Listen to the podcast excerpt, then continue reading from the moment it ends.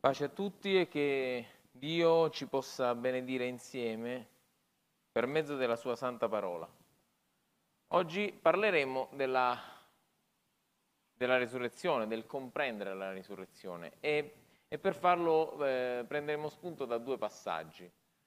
Eh, tutti e quattro i Vangeli ci riportano della risurrezione. Ovviamente, eh, come molti sanno, i, il racconto dei Vangeli viene visto da prospettive diverse, viene visto da punti di vista diversi e quindi eh, per unire insieme le cose dovremmo fare un collage di tutti e quattro eh, i Vangeli.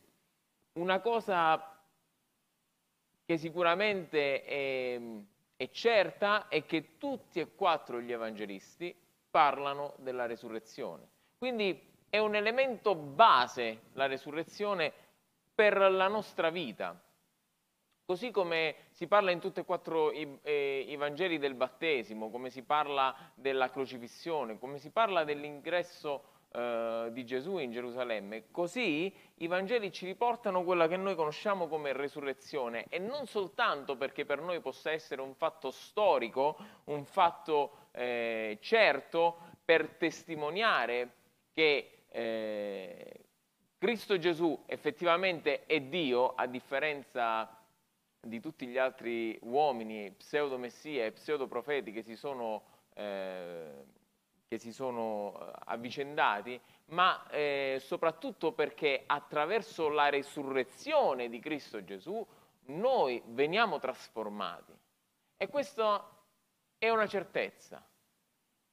E deve essere così, perché se non avviene questo possiamo tranquillamente eh, definirci un club, possiamo definirci un'associazione, ma nel momento in cui la resurrezione di Gesù non è soltanto un fatto storico realmente accaduto, non è soltanto la dimostrazione e la testimonianza che Gesù era uomo e Dio in terra, ma bensì la resurrezione trasforma le nostre vite, Così come noi testimoniamo nel battesimo che ci immergiamo nelle acque per simulare che l'uomo vecchio è morto ed è nato un uomo nuovo, così la resurrezione deve trasformare le nostre vite. Allora potremmo definirci seguaci di Gesù.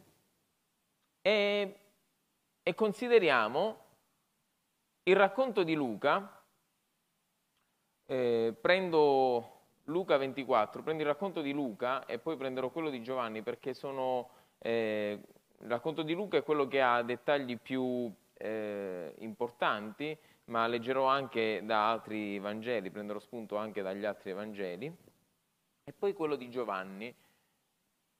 Vedrò anche il, il racconto di Giovanni perché ci eh, insegnerà a considerare la resurrezione, a comprendere la resurrezione. Luca 24.1 dice, ora nel primo giorno della settimana, che è domenica, secondo il calendario ebraico, il primo giorno della settimana, al, ma- al mattino, molto presto, esse e le altre donne che erano con loro si recarono al sepolcro portando gli aromi che avevano preparato e trovarono che la pietra era stata rotolata dal sepolcro. Ma entrate non trovarono il corpo di Gesù. E mentre erano grandemente perplesse a questo riguardo, ecco presentarsi loro due uomini in veste sfolgoranti. Ora, essendo esse impaurite, teme, eh, tenendo la faccia chinata verso terra, eh, quelli dissero loro, perché cercate il vivente tra i morti?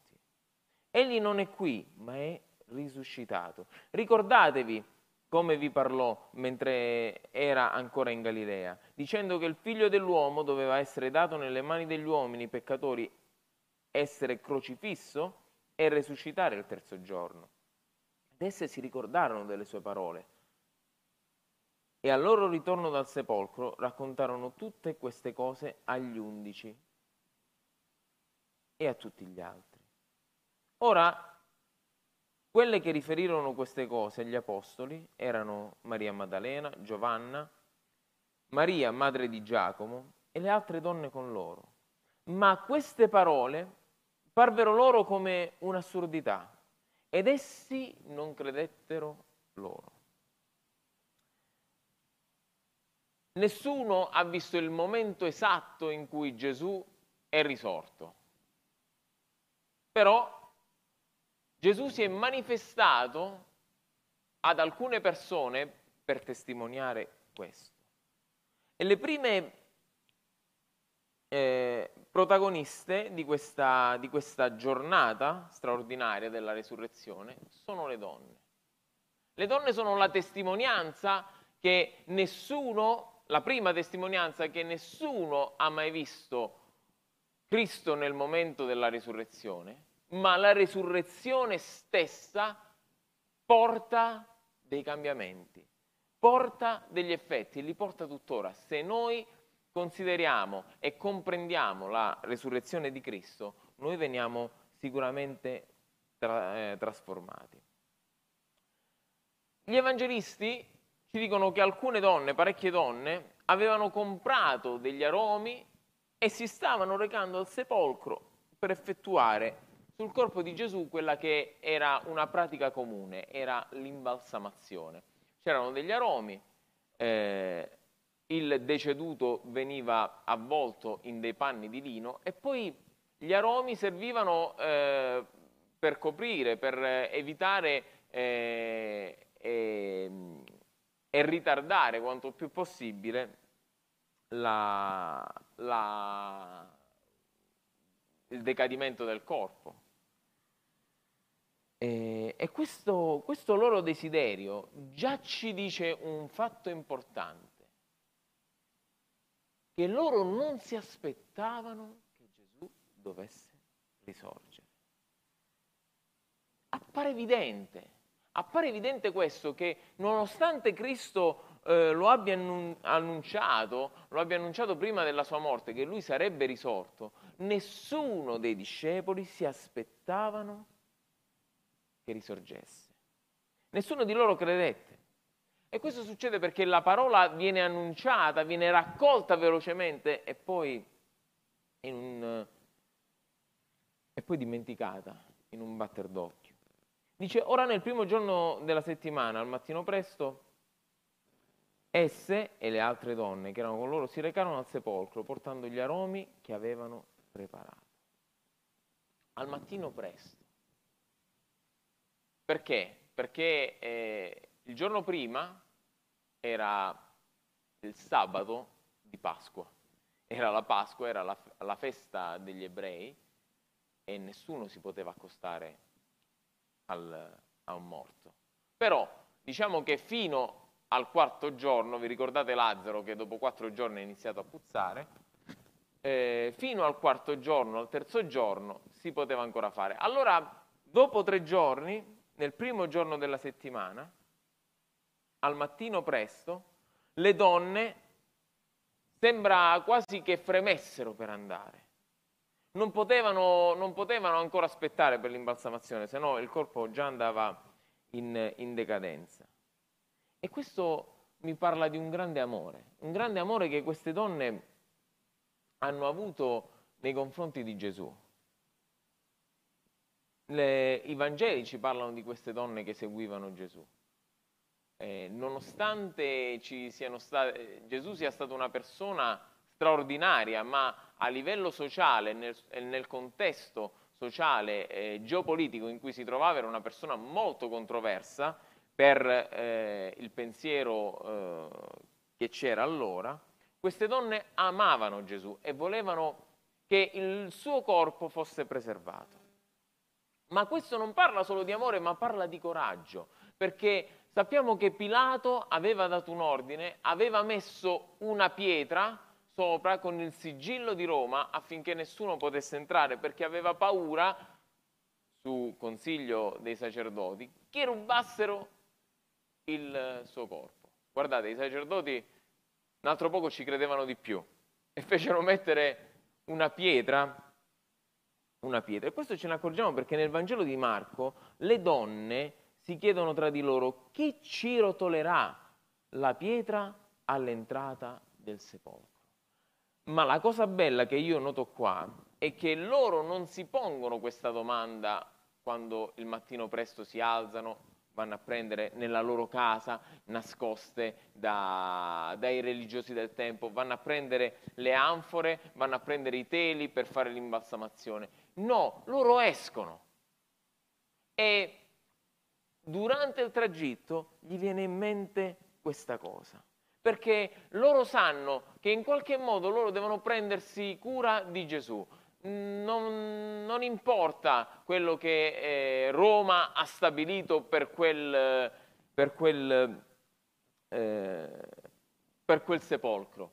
Chi ci rotolerà la pietra all'entrata del, del, sepolcro. E questo già di per sé è un insegnamento, perché ci sono persone che nel momento in cui arriva la prima prova, arriva eh, la, prima, la prima afflizione, già si tirano indietro da tutti i buoni propositi che hanno. Alcune persone addirittura neanche iniziano perché loro non si sentono capaci. E è una realtà, ma è una realtà triste, perché di fatto esistono i pessimisti ed esistono anche gli ottimisti. Entrambi, secondo il loro modo di vedere, sono realisti. Il, il bicchiere, se è a metà, il pessimista lo vedrà mezzo pieno, è, è mezzo vuoto, e l'ottimista lo vedrà mezzo pieno.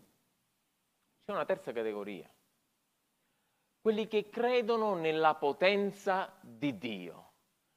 Il cristiano non si può dire ottimista e non si può dire pessimista, ma il cristiano crede nella potenza di Dio. Per il cristiano, che il bicchiere sia mezzo pieno, che il bicchiere sia mezzo vuoto, se il bicchiere è completamente vuoto, Dio provvederà è una categoria a sé e non è fatta dalla realtà oggettiva, ma dalla realtà divina. Spesse volte io ho insegnato a qualcuno che quando Dio disse la luce fu, era giorno, era sera, scusate, e poi mattina. Dio ha dovuto dare, ha, ha, scandito il comando e la realtà così come noi la conosciamo, si è allineata alla verità che ci doveva essere la luce. Il cristiano è convinto e crede che Dio farà qualcosa, che Dio è in controllo, che Dio è lì e il suo sguardo è sul nostro cammino. Puoi essere pessimista e puoi essere anche ottimista di default diremmo oggi così, no? Cioè io sono di default pessimista, vedo sempre tutto buio intorno a me. Può essere anche che c'è il buio intorno a te, ma se Cristo è dentro di te, tu sei luce. Può essere che c'è la guerra intorno a te, ma se Cristo è dentro di te, se lo Spirito Santo è dentro di te, tu sei pace. Cristo è la tua pace. Se hai un piano, se c'è un progetto e il Signore ti conferma che lui è dalla tua parte, buttati. Ci penserà lui a rotolare la pietra e a fare cadere i soldati.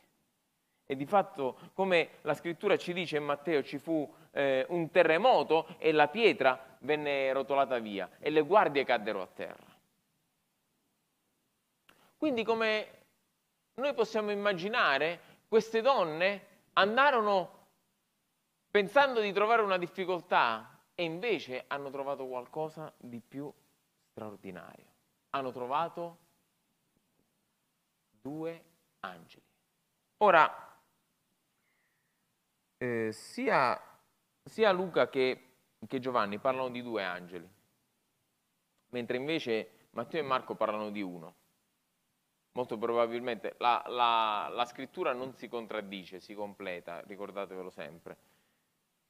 Per questo dobbiamo leggere eh, da più fronti, perché se noi consideriamo determinate cose, allora la scrittura possiamo dire che si contraddice. Se noi consideriamo che la scrittura è parola di Dio e andiamo a investigare in quelli che sono, che sono le parole scritte qua dentro, ci renderemo conto che la scrittura non si contraddice mai, ma si completa perché è perfetta. Molto probabilmente Matteo e Marco parlano di uno perché eh, si focalizzano su colui che ha parlato.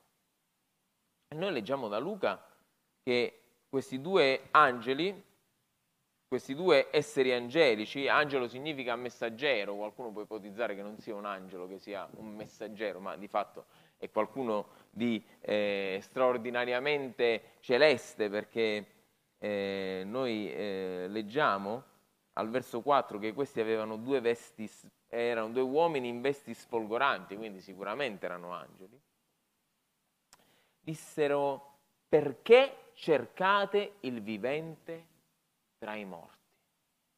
Perché cercate il vivente tra i morti? Egli non è qui, ma è risuscitato. Ricordatevi di come vi parlò. Ecco, gli angeli annunciano le scritture, annunciano la parola di Dio, annunciano gli insegnamenti di Gesù a queste donne. Come diceva Paolo, se anche un angelo vi dice qualcosa che è contrario a quella che è la nostra dottrina, sia un anatema. Anche gli angeli che vengono da Dio dicono la parola di Dio. E dice, perché cercate il vivente tra i morti?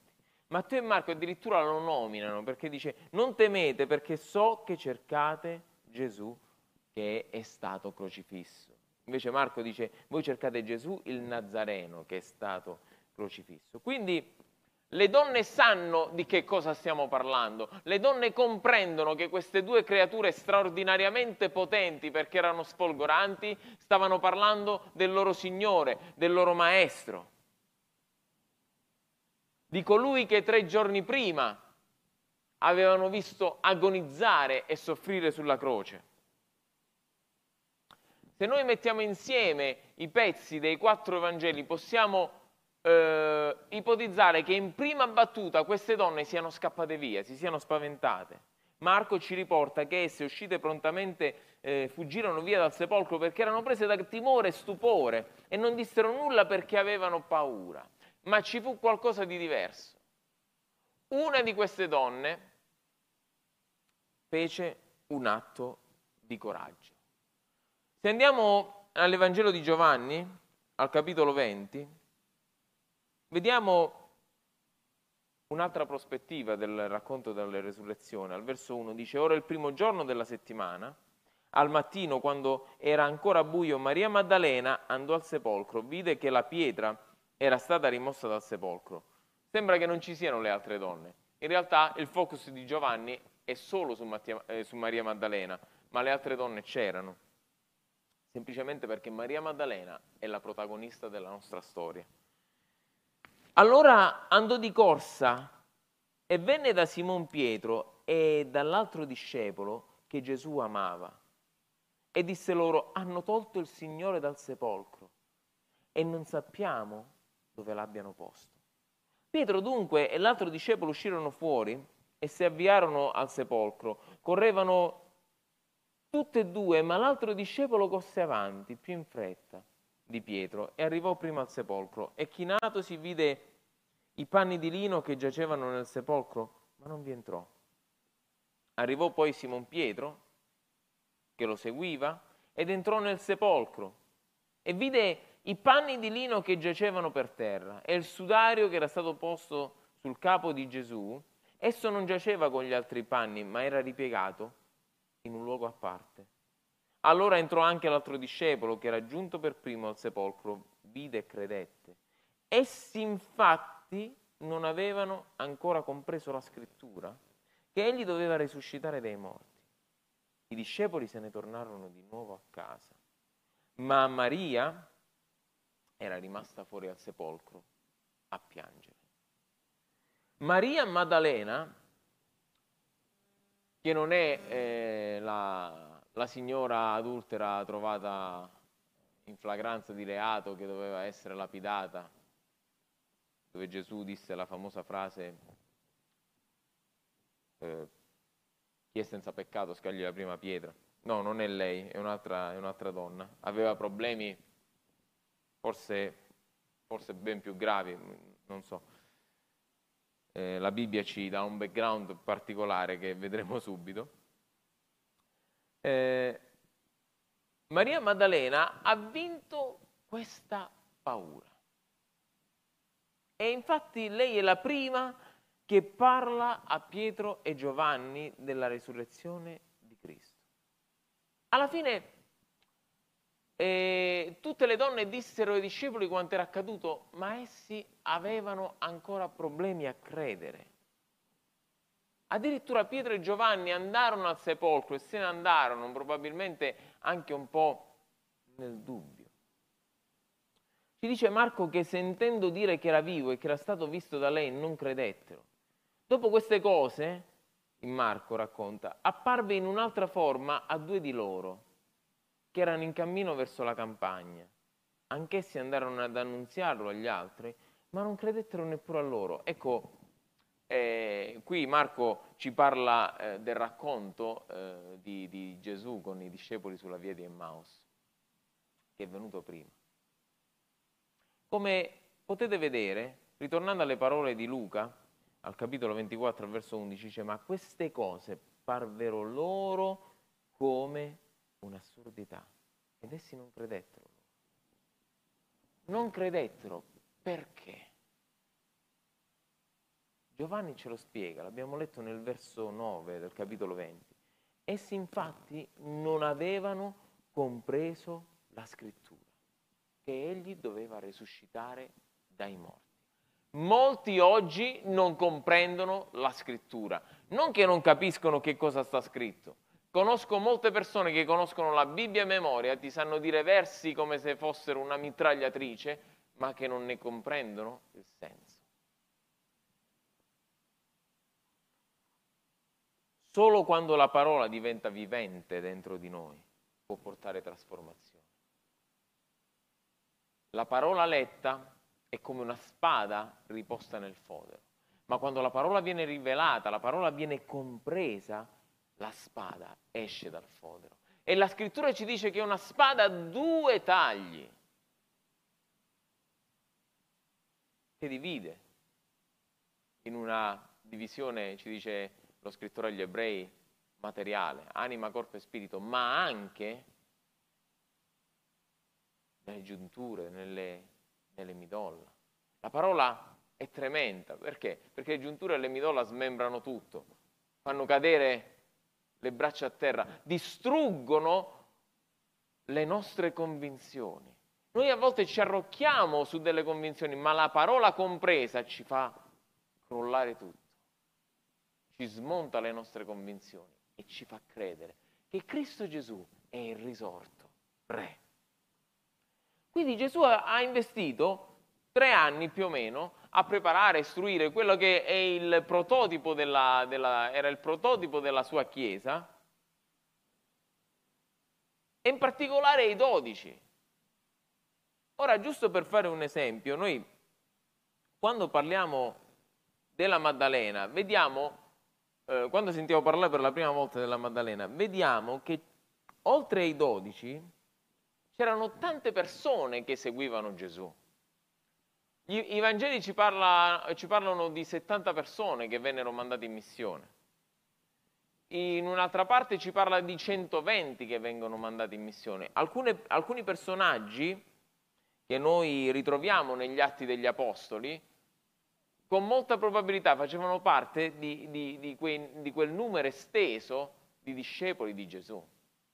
E tra questi discepoli c'erano anche le donne dice Maria Maddalena, dal quale erano usciti sette demoni, Giovanna, moglie di Cuzza, che abbiamo ritrovato alla, alla resurrezione, amministratore di Erode, Susanna e molte altre che lo sostenevano con i loro beni. Gesù aveva un nutrito numero di discepoli, ma aveva una classe speciale fatta da dodici, una classe particolare che ha istruito in maniera peculiare.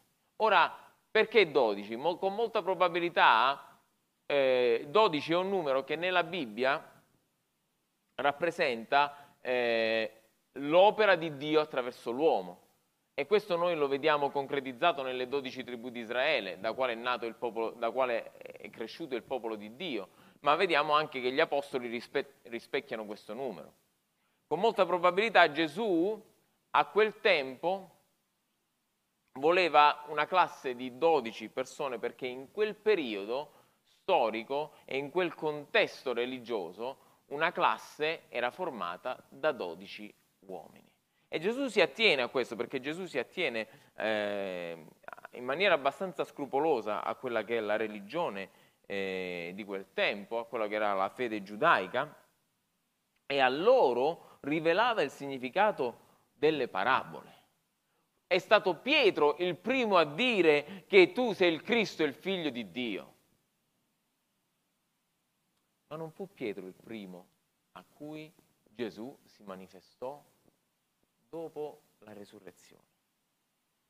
Fu Maria. Se noi consideriamo Luca 24 che abbiamo letto, i discepoli furono gli ultimi a vedere la manifestazione di Gesù come risorto. La prima Maria, poi ci furono le altre donne poi i discepoli sulla via del Maus e alla fine gli undici che erano nascosti nell'alto solaio. Questo è un grande insegnamento, questa è una grande conferma. Noi siamo chiamati a obbedire, noi siamo chiamati a desiderare ardentemente di concretizzare e comprendere quello che ci dice la scrittura. Solo in questo modo noi riusciremo a realizzare la risurrezione in noi. Vi ricordate che ci disse Giovanni? Essi non avevano compreso la scrittura. Tre anni erano stati con Gesù. Era la classe preferita. Addirittura in questa classe di 12 persone ce n'erano tre, che erano, non dico i privilegiati, ma erano quelli che passavano molto più tempo con Gesù. Pietro, Giacomo e Giovanni, mi riferisco. E quindi andiamo a vedere chi era. Chi era Maddalena? Maddalena, come abbiamo visto, non era la donna della lapidazione, non era neanche Maria che unse i, pie- i piedi di Gesù, quella era la Maria, la sorella di Lazzaro. Maria, detta Maddalena, perché molto probabilmente era di Magdala, come direbbero William il cosentino perché viene da Cosenza o il tarantino perché vive a Taranto da diverso tempo, dice dai quali erano usciti sette demoni. Poi se noi vediamo, e, e lei seguiva Gesù e lo sosteneva con i suoi beni, guardate che grande amore. E poi viene, vi, erano, eh, vi, vi sono i racconti degli Evangeli che la menzionano sempre nella crocifissione. Tutti e quattro i Vangeli si ricordano di menzionare Maria Maddalena durante la crocifissione. Lei stava lì, era con Maria, era con l'altra Maria. Maria diciamo che è un nome abbastanza comune, nel, qui, soltanto, questo, soltanto sotto la croce vediamo tutte queste Marie, quindi c'era Maria Maddalena, Maria la mamma di Gesù, c'era Maria, eh, dice, la sorella della mamma di Gesù, che era la, la, mamma di Giacomo il minore, che era uno dei discepoli, quindi uno dei discepoli era probabilmente un cugino. C'era la mamma dei figli di Zebedeo, cioè di, la mamma di, di, di Giacomo e Giovanni, che in un altro Vangelo la chiama, chiama Salome o Salomè, che non è quella di Giovanni Battista la moglie di Zebedeo. Quindi tutti i Vangeli menzionano questa donna, perché dal giorno in cui Gesù la liberò da sette demoni, lei si è dedicata completamente a Cristo. Ora, al di là dei polpettoni che si leggono e si, e si vedono in televisione, delle teorie eh, sentimentali e, eh, lasciatemi passare il termine, blasfeme senza alcuna, eh, alcun fondamento critico e storico, noi vediamo che questa donna non lo ha lasciato mai, fino all'ultimo istante. Perché? Perché lei l'aveva liberata, perché lei doveva tutta la sua vita Io penso, io ho visto persone con delle possessioni, Io credo che vivere come era la condizione di Maria, con sette demoni, sia una condizione pietosa, abbandonata, esiliata da tutta la comunità. Gesù la prese. E Maria non poté fare altro che amarlo. Fino all'ultimo istante Gesù rese la sua vita viva. Non c'è nessun motivo sentimentale dietro il comportamento di Maria, ma c'era un profondo e acuto rendimento di grazie e adorazione. Così Maria si trova là e lei non si arrende, altri, eh, le altre donne scappano, i discepoli abbiamo visto che se ne tornano a casa perplessi, ma lei non si arrende. Se continuiamo la lettura, sempre di Giovanni 20, al verso 11, dice, ma Maria era rimasta là, fuori al sepolcro, a piangere. E mentre piangeva si chinò dentro al sepolcro e vide due angeli vestiti di bianco che sedevano l'uno al capo e l'altro ai piedi del luogo dove era stato posto il corpo di Gesù. Ed essi dissero, donna perché piangi? Ella rispose perché hanno portato via il mio Signore. Non so dove l'abbiano posto.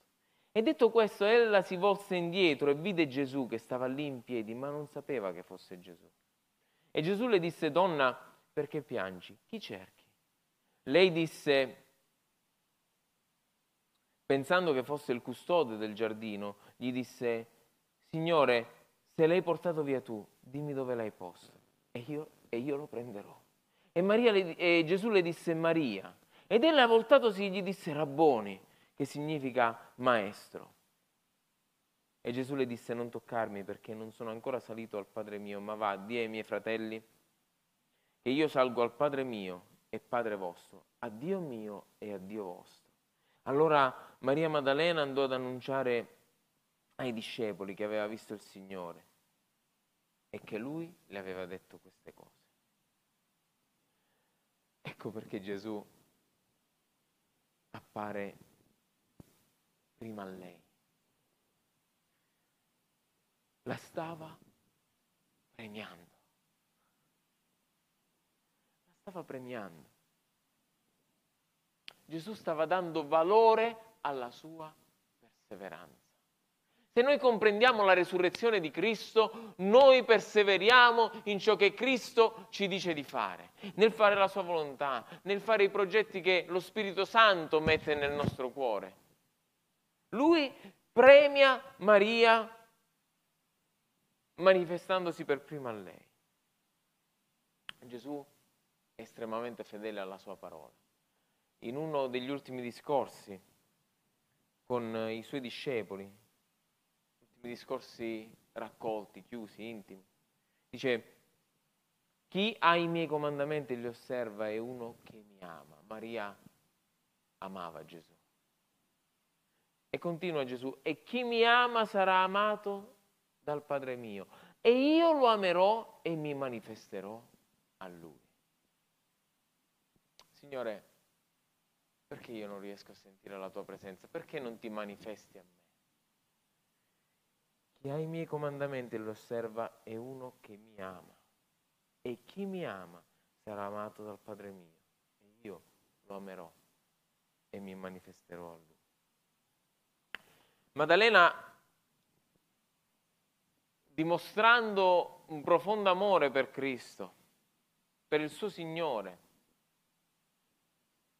dimostrando la tenacia, ha sicuramente rispettato quelli che erano i dettami, i comandamenti che il suo Signore Gesù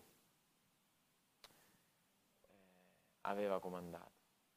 Sicuramente pensando, pensare che, che ci, potesse essere qualcosa di romantico sotto è, è una pesante idiozia e ripeto senza alcun, senza alcun fondamento di tipo storico o anche religioso.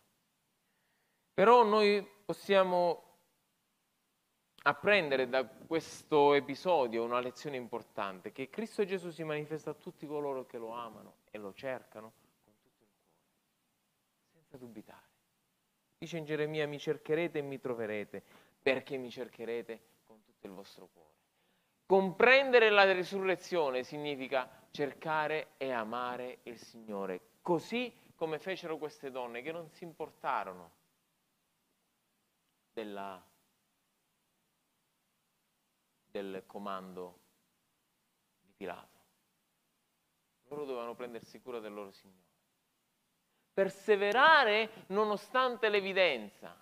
Maria rimase lì a piangere nonostante Pietro e Giovanni se ne tornarono indietro, ma loro erano le due colonne di quella che eh, era eh, la classe privilegiata di Gesù. Pietro e Giovanni, Pietro, eh, colui il discepolo, il discepolo tra virgolette primo tra tutti. Giovanni era il discepolo che Gesù amava, il, il discepolo che riposava eh, sul petto di Gesù. Queste due colonne se ne sono andate, è finito, Gesù non c'è. Io invece rimango lì a cercare il Signore. E quant'anche dovessi vedere degli esseri angelici che mi dicono perché piangi donna? Io gli dirò, ditemi dov'è il mio Signore, dove avete messo il suo corpo, io lo andrò a prendere. Questo amore disinteressato e sviscerato di Maria per ciò che Cristo aveva fatto nella sua vita, perché aveva reso la sua vita viva. Dopo demoni, dopo il rifiuto della società, dopo l'obbrobrio, Cristo aveva reso Maria viva. E questo ha dato a Maria la spinta dell'amore per fare la sua volontà, per osservare i suoi comandamenti. E Gesù l'ha premiato, manifestandosi nella sua vita, manifestandosi per primo a lei come risorto. Se noi vogliamo che Cristo si manifesti nella nostra vita, Signore con tutto il nostro cuore, perché Egli si farà trovare. In questo comprendiamo la Dio ci benedica grandemente.